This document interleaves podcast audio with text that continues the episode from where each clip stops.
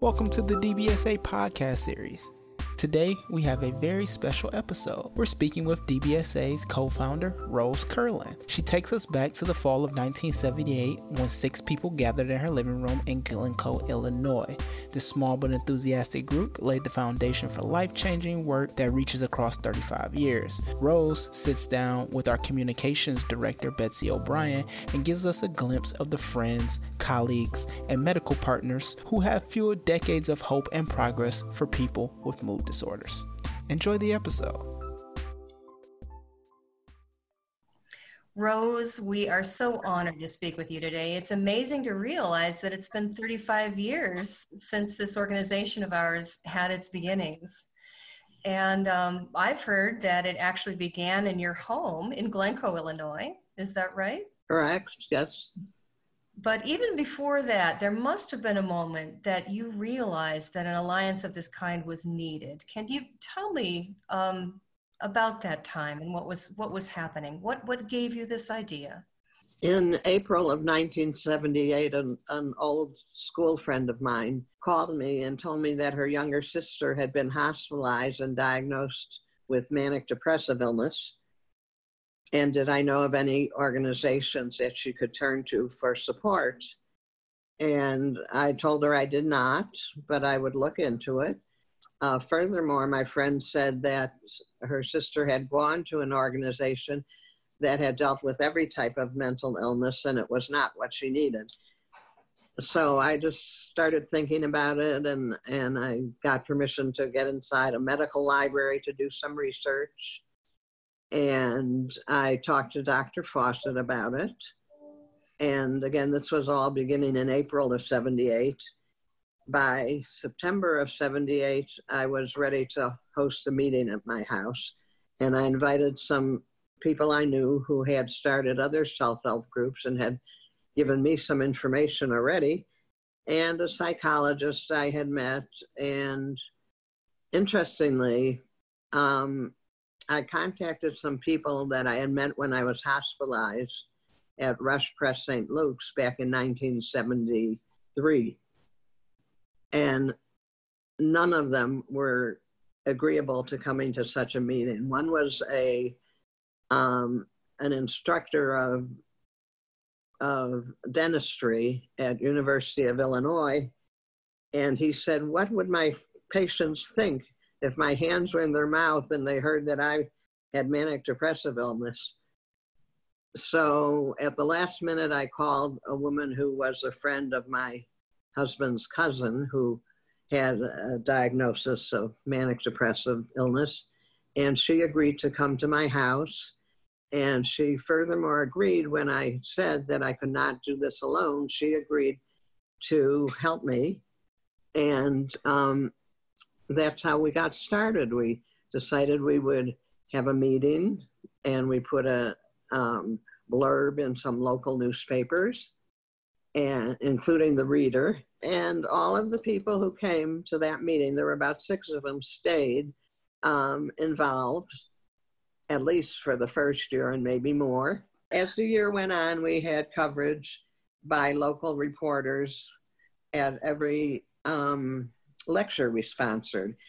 And the first lecture was the one that we sponsored at the Glencoe Library, where we were only to have 80 people and 125 showed up. And then after that, we moved over to the Skokie Library, which held more, um, could accommodate more people. And um, we had no problem getting different doctors or professionals who were willing to talk to us. We had a public lecture every two months. We had meetings every month at a, well, for the first year, we had them at our, at either Marilyn's house or my house. Um, and after, when we were almost one year into our meetings, we had coverage in the Chicago Tribune. And that brought in phone calls from six in the morning on and it was at that time I decided we needed to have an answering service. We couldn't handle all this. From the picture you're painting, from going all the way back to that first meeting at the Glencoe Public Library where the room was overflowing and I've heard that there were people on the steps listening by loudspeaker. Correct. obviously it was obvious to all of you that there was a really you had tapped into a deep need uh, absolutely were you, were you surprised to see i was surprised that as many people showed up because until then i was thinking that it would be marilyn's family and my family and that would be it um, at that meeting um, someone came up to me afterwards as i was still standing close to the podium having introduced Dr. Fawcett and ending the meeting, and suggested that we have a, a family group because our group was strictly for people who had been diagnosed with um, depressive or manic depressive illness.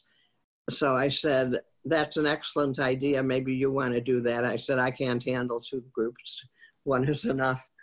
But we did. Um, someone did take the, the reins and actually it was a friend of Marilyn's and got a family group going as well.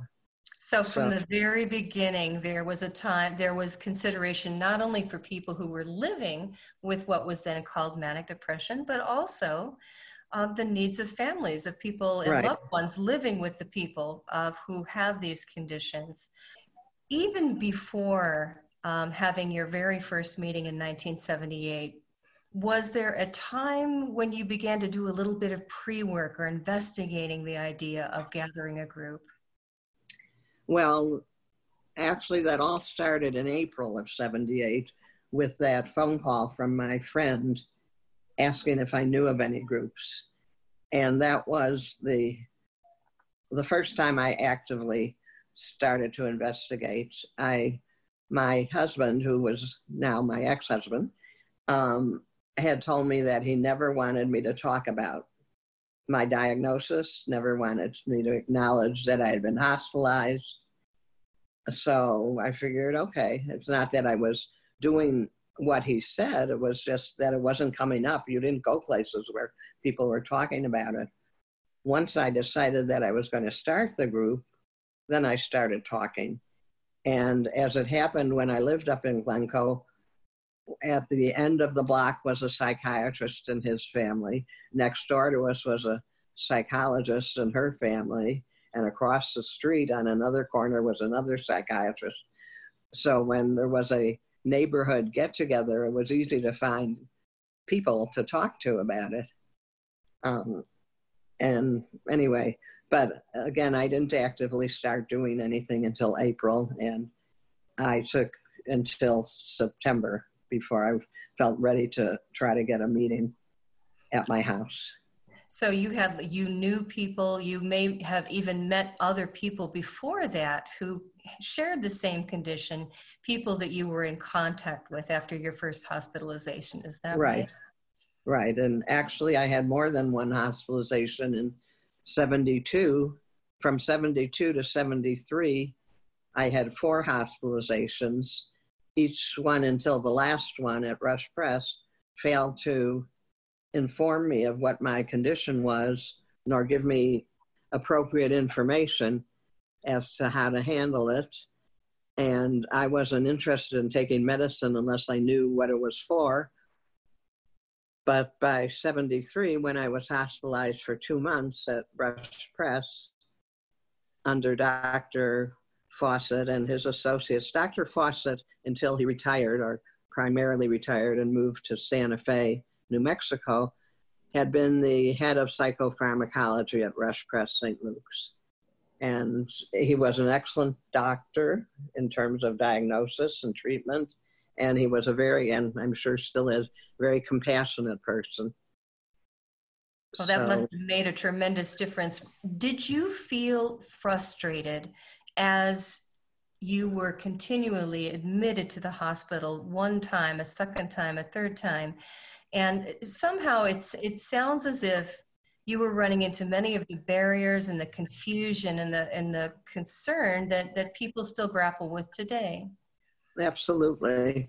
Um, I do think it's better today because we've been around all these years. People are more educated, their families are more educated, and the doctors are more educated as to the needs of the um, patient. Um, once we got the group going, I don't know if it was in 70, I think it was in 79. Um, somebody had informed us that there was a woman at the APA, that's the American Psychiatric Association Convention. There was a woman there, and that year it was held in Chicago, and she was showing videotapes about an organization um, that she was with, and and um, the tapes had to do with various patients or or persons who had the illness. So we went down to where the meeting was taking place. We, meaning Marilyn and myself, and met this wonderful woman from Seattle, Washington, who had tried to get a group going in her area. And as it happened in college, she had taken classes in videotaping and was quite educated along those lines. So um, that's we met her, and from that year on, for a couple of years, we all would go to the APA. Dr. Fawcett would help us financially to get there, and we would videotape various doctors of high esteem and and be thrilled with it. And I remember when one doctor gave us a contribution of like $25 and it paid for a blank videotape. I mean, we were thrilled by very modest endeavors and, and um, anyway, we met wonderful people in, in those years and somewhere those tapes still exist. Oh, it would be fun to find them and see what they have. Right. But it sounds like the focus from the very beginning was on education. What could you learn? What practical knowledge could you gain directly from people that were, were trying to unravel the mysteries of what was then called manic depression? Um, so that there could be greater understanding. And So education felt like empowerment. Absolutely. Absolutely.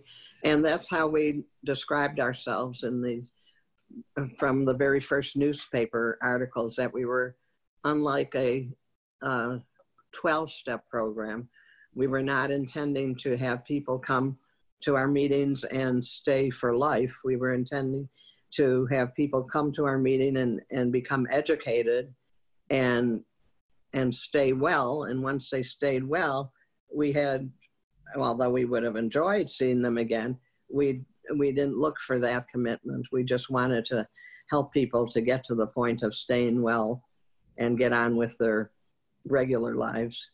When did the idea of peer support and peer meetings um, come into view? Well, as soon as we started going to the APAs, doctors who would line up like eight deep in front of our little homemade booth. Um, they would talk to us and they would take back with them whatever printed information we had. And what we would do would be print out articles or print out coverage of the lectures I mentioned at another time or uh, that we had a lot of local reporters who used to come to our lectures at the Skokie Library, take a picture, write about the speaker, write about the organization. So whatever we could make copies of, we would have available. And once these doctors started doing this, um, people from around the country started contacting us, telling us they wanted to start a group. In one case, when we went to New York for the APA, a group existed. I think they started a year after we did. And I think we had some correspondence with them already by mail or telephone, because I remember being invited to um, a potluck dinner at, at some of the members' home. And of all people, I shouldn't say it that way, but one of the people who attended that meeting was Abbie Hoffman, if you remember him. And he had just he had just been released from the hospital and he looked a little dopey. So that would be Abbie Hoffman, the very, very well-known activist. Um, did he cross? Did he cross your path because he actually had a mental health condition himself, or was he simply right. Interested? He did. Yes, he did. He had um, been diagnosed with manic depressive illness and he had been hospitalized. And he um, came to this potluck dinner. And as the years went by and we formed a national board, some of the original members of the various groups around the country were people who became national board members as well. So that's how it grew. You you began to other groups found you and you noticed that there was the potential for this to be more than something that was going on locally and for and for your own for your group's benefit. Right, right. And there was no lack of interest. You know, once people became aware of us, and this goes back even to before we went to an APA, but when that Chicago Tribune article came out about Marilyn and me, um, it had been part of a five day series. And um, one of the days had to do with this well known man from Chicago who has since passed away, Dino D'Angelo. And he was a very um, productive, profitable real estate person. Among other things, he owned the Lyric Opera House. And I remember when my son was working downtown one summer, he used to take the train downtown and walk along Madison Street to downtown. And he'd say to me, Are you sure he owned this place? Anyway, um, his wife went on to become one of our national board members. But and he was described in one of the series. And then when it came to Marilyn and me, what we did when we were involved in a in a um, I don't know how to say it, anything more than the coverage of a of a um, lecture where it was quite appropriate to use our own names. But if it were just a story about Marilyn or my and our personal lives with the illness, the reporter would agree to using pseudonyms. So, um, anyway, even Can though she talk? did that. Oh, I'm so sorry. Please continue. No, that's all right. Even though they did that, they still used our home telephone numbers until I finally changed from our home numbers to an answering service. But people from the Tribune article had our home numbers and as I think I mentioned already, the phone would start ringing like six in the morning because people would see the Tribune article, families, and cut it out and mail it to their relatives in whatever state they lived in. And nobody bothered to convert from, you know, East Coast time to Chicago time to West Coast time. So, um, you know, that's that's another way we grew because of this Tribune coverage and then the doctors. And then there were local um, professionals who would want us to come out and give talks, such as a psychiatric nurse at Reed Hospital um, had us out. We did one or two videotapes there, and then they ended up showing them, I think, weekly um, to different patients so they could get a little education that so, way. Um, I, it became a dialogue between um, not only between peers who were looking for answers for themselves, but also the, the, the, medical caregivers were very interested in what you had to say, what, what the peer point of view was. Correct. And they may not have liked our answers all the time, but um, they set themselves up in a way. I remember once at one of the APA conventions, one of the doctors insisted that I couldn't possibly be taking the medication I was taking because it was used for epilepsy, which could be true, an anticonvulsant, but it was also and had been used for bipolar disorder for years too. So I had to disagree with him and, in terms, educate him. Um, when I had a break from standing behind the booth, I would walk around the scientific ex- exhibition hall, which is where our booth was, and talk to different drug salesmen or saleswomen. And I remember one saying to me, Oh, our medication absolutely has no side effects, no dry mouth, no um, shaky hands, nothing. And I said, Well, that's interesting because I take your medication and my mouth feels like the Sahara Desert. So, you know, there, but as I say, we did our educating, not always to people who wanted to hear what we had to say, but we would say it. it's interesting that in the very beginning, your husband asked you not to disclose what was happening to you with, Correct. manic depression. Um, it you and all of this was happening in a time when it was very hard to disclose to other people. about Right. this. One of the things Dr. Fawcett said to us when we when I brought Marilyn with me and we went down and met with him just at the very beginning when we were talking about having a meeting, a first meeting. He said there'll be a time when um, people will be at a party and one person might be talking about having had her appendix removed and even saying, Do you want to see my scar? And maybe someone else will be talking about um, being diagnosed with diabetes and talking about the diet they're on. And then the, another person will say, Oh, I just had an episode of my manic depressive illness, and this is what I had to deal with. And um, he also said to us at that time that he would do anything he could to help us spread information, including getting something into a newspaper. I said, Well, that would be wonderful, but we already did that step because by that time we had put our blurb into the local papers. And one of the reporters, when we brought the blurb to the newspaper offices, because we were concerned that if we mailed it, it might not get there. So we would go from Pioneer Press to Lerner News to wherever with a blurb. One of the reporters said, Well, you don't have a name for your organization. What is it? So I came up with, uh, just because I had to come up with something and I wasn't thinking straight, I said, Manic Depressives in Action. And that's how our name appeared at first until I realized that the image that I had was a bunch of people with manic depressive illness running around, being very active, being so we changed it to the Manic Depressive Association. And, And that then was the when- first name, right? That was so so MDA were the first initials of your association. Well, yes.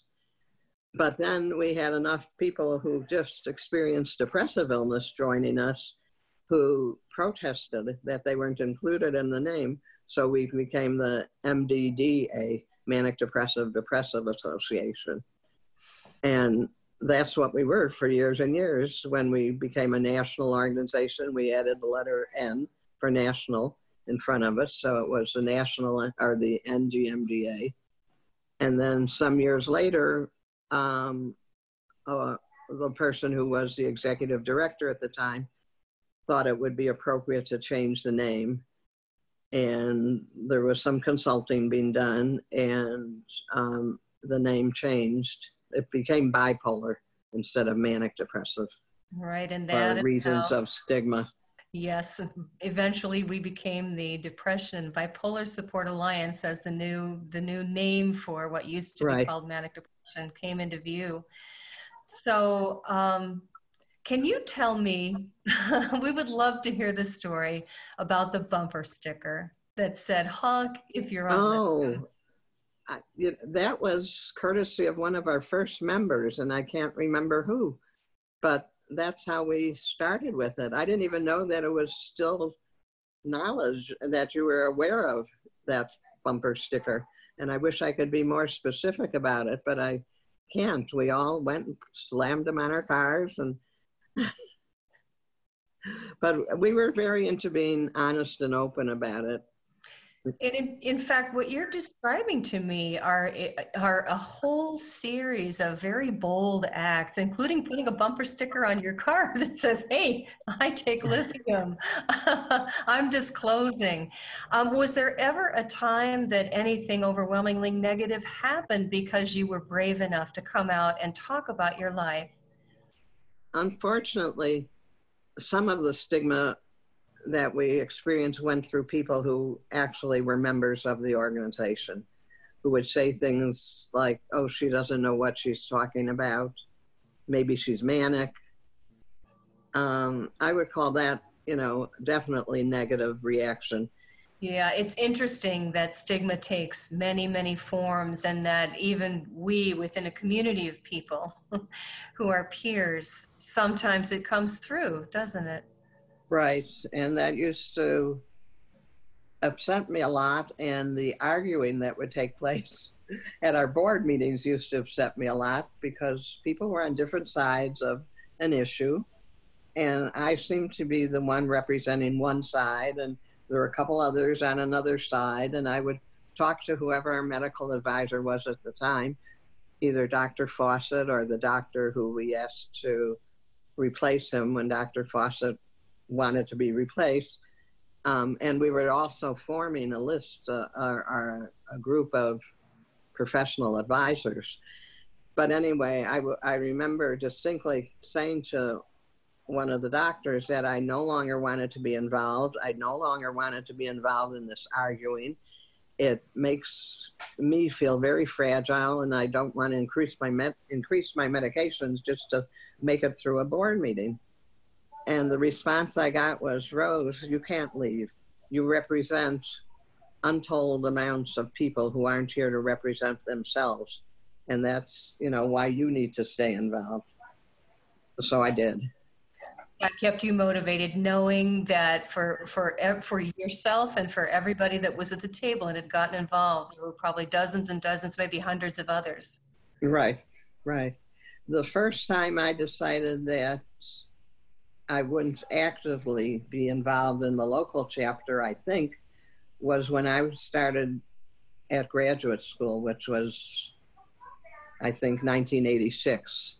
And I went to graduate school at the School of Social Service Administration down at University of Chicago. And I thought, I can't keep spending my spare time going to meetings and talking to people on the phone when I'm doing this for, you know, school. It's too much so I withdrew, but I stayed on, I withdrew from day to day activity, but I continued to be involved on the uh, local board and the national board. And are there other milestones as, as you think over the years? Um, I had heard uh, a wonderful description of the very first uh, convention. I think this would have been 1984, and we're um, that was held at the Palmer House in Chicago, and it, it sounds like it was a big gathering. The list here says 50 leaders from 14 states. Right. It was a big gathering. It was wonderful. Um, I have some wonderful photographs if you ever want to see them. I have albums of photographs from the years of the organization. Um, and at the time, I, I knew a man who who loved to take pictures. So he came to the convention with me and took pictures of everybody who was there. And these were, like, again, the people who had started their organizations in their cities and states. But there was some kind of charisma about the original people that you just felt drawn to them. And, and um, it was a new movement and something about the founders of new movements made it very exciting and very fulfilling. It must have been a, a beautiful evening, and it really wasn't that many years into your history, and yet it had gathered right. momentum so quickly. We actually had one meeting before that that we didn't call a convention because there were only five chapters involved but we had a meeting with the heads of the five chapters, uh, one being from Midland, Michigan, one being from St. Louis, Missouri, one or two would come, um, a couple from Minneapolis. I don't know if we had anyone from New York at that meeting, but we had, I know we had five groups represented, we from Chicago being one of the groups. And the first night we met at where I lived and Wilmette at that time. And um, we had dinner. And then the next day, courtesy of Dr. Fawcett, we had a meeting room down at Rush Pres St. Luke's. And we met down there. And um, he was kind enough to join us for part of the meetings. And here we were, five chapters, and he was talking about how we need to think about becoming a national movement. And I said, I can barely deal with the responsibilities for one local chapter. How you know how would we do a national movement? But this was 1922, maybe 1982. Um, so no, it wasn't that many years between that little gathering of five to the next one at the Palmer House, where there were, I think there were 20 some chapters represented, but I could be wrong on that number. And then we kept having these conventions. The other milestone that I was wondering about, and how how would it feel? Um, this must have been in Washington D.C. Um, Speaker of the House Tip O'Neill is there. There's some very prominent senators, and the right. the speaker is Katharine Graham, publisher of the um, Washington Post. Um, right. Um, could tell us about that evening. That was 1986, if I'm correct, and it was very exciting. Again, we had people from different chapters around the country. We had these well-known people. In fact, I probably have the invitation at home if you don't have it. Um, but it's it tells who the like six well-known people are who were going to be speakers. But yes, it was Katharine Graham was our spokeswoman for the event.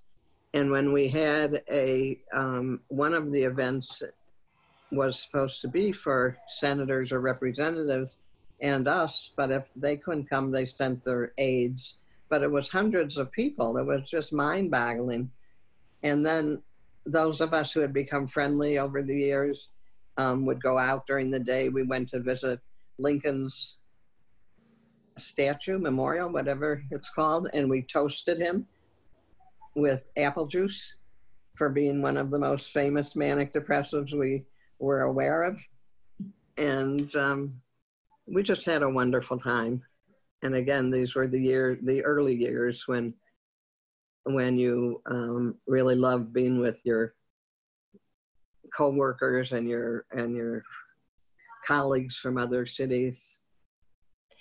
But clearly, um, be at a gathering like that, it's also becoming clear that legislators and prominent public figures are beginning to step into the spotlight too. They are helping draw public attention to what is happening to people that live with mood disorders. That must have been, and that's less than 10 years after you made your start in this very simple way. Right.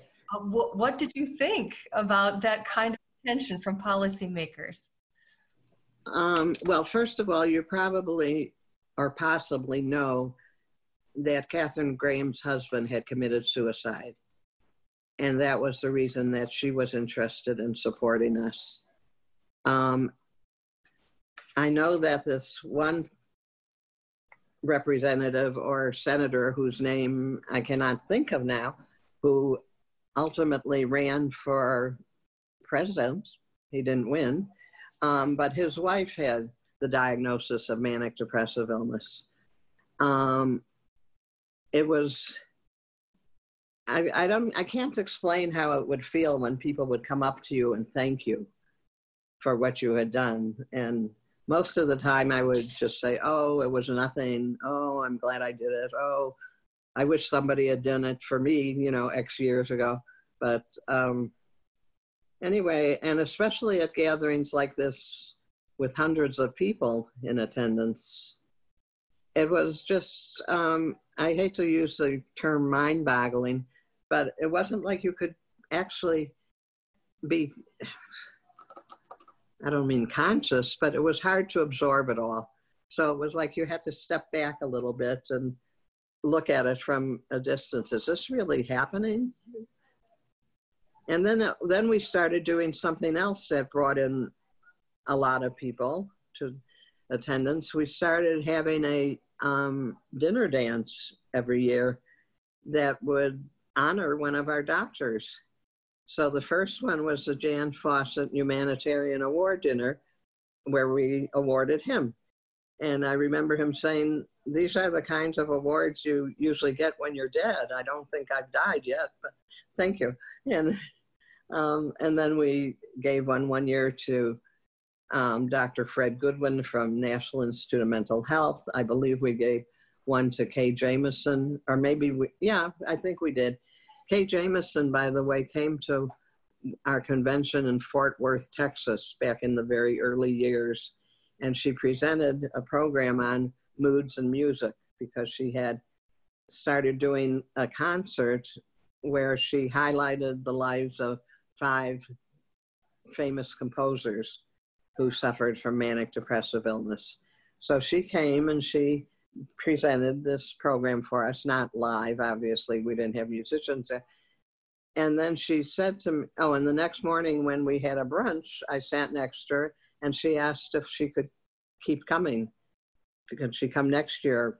I said, Of course, you would be a valuable guest. Of course, you could keep coming. And she did. And it wasn't until much later in her life and our life um, that she decided to acknowledge that she too experienced manic depressive illness. She wrote a book or two on the subject. So um, our history goes back to about 1983 or 84 with her. Yeah. Do you think that it's helpful to people then and now to hear about the lives of individuals who might be famous or well known or prominent in their communities who are have the courage to come on out and say, "Yes, I live with a mood disorder." I think it is helpful, and I think lots of well-known people have done it. I think if um, certainly it was helpful when Patty Duke came out. It was helpful when Rod Steiger came out. I remember hearing him speak in Chicago once. Um, you know, I was part of the audience, and I absolutely cried listening to him. He was a wonderful actor, a wonderful speaker. Um, it didn't do some people, uh, uh, it didn't help some people who acknowledged it. There was um, Thomas Eagleton who ran for president once, and when, whenever possible, publicity came out and talked about it having had electroshock treatment. Um, there are you know, so it could work both ways. But for the most part, for us, the patients and our family members, it certainly was to our advantage when well known people came out and wrote a book or started talking. Because, among other things, this helped reduce the stigma when it was out in the open. What do you say today when when people talk to you about stigma? How do, how do you see it now? You have a very long time horizon to to look over. Have we made progress? Oh, certainly. Absolutely. You can go lots of places and find people willing to talk about their manic depressive illness. They, it's, you know, gotten not maybe not entirely, but it's certainly gotten closer to the point that Dr. Fawcett suggested when he said, you know, you'll go to a party and people will talk about their appendectomy or their diabetes, and then someone will talk about their manic depressive illness. It's almost like a, you know, something that people sometimes brag about. It, it feels like they're bragging about it, but that also could depend upon their state of mind at the time. But yeah, I think um, outside of it being still being a problem in workplaces, I think we've come a long way. How would you relate the work that DBSA has done over the years to the progress that you're seeing for people who live with mood disorders? How have we contributed to make this a better world to live in? First of all, I believe that without this organization, our, uh, we not, would not not have been able to educate the people with the illness or families and the population entirely, everybody. Um, I think it couldn't happen without our organization because this is still part of the mission is if not entirely but to educate. And who would have done it if it hadn't been for us? And those early years attending the apa we were the only patient group in attendance nobody else was there that's why these doctors used to come up and line up in front of our booth because they didn't have any other patients there to talk to. Um, and what right at the same time that we had formed our group, Marilyn and I and two other members of the organization went up to Madison, Wisconsin, where a group called NAMI was having their first um, large meeting. And we attended all their um, work, not all their workshops, but workshops and main meetings. And, and at that time, NAMI was primarily a family organization. And I remember at the end of the meeting, they had, after, they had a meeting in the big room and then they had small workshops. And at the end of, on Sunday, they had, we congregated back in this large meeting room. And I was seated way in the back and I was I was thin and I was wearing a pantsuit and I was waving my hand to be called upon and somebody said the young man in the back.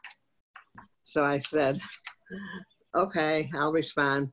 I'm a young woman in the back. And I just want to suggest to you that while I know that you as family members are going through hard times and you are working hard for your family person. Um, there are people who have experienced the illness, and we would be happy to be recognized and called upon and speak for ourselves. I said the same thing once at a meeting at the APA when a group of doctors were on a panel and kept talking about people in terms of statistics. And I raised my hand, I was in the audience, and I said, um, rather than talking about statistics, why don't you talk about us? There are several of us sitting here right now, and we'd be happy to answer your questions. So I guess you have to have a little bit of chutzpah, is a word for during certain times. But trying to get back to the progress of DBSA, I could never, ever have dreamed that DBSA would become what it became and continues to be. And I'm forever grateful for that. And we are grateful to you. All of us who are part of DBSA today, people, volunteers, and staff, are very grateful to you. Thank, Thank you, you. for talking with us today. Thank you. My pleasure.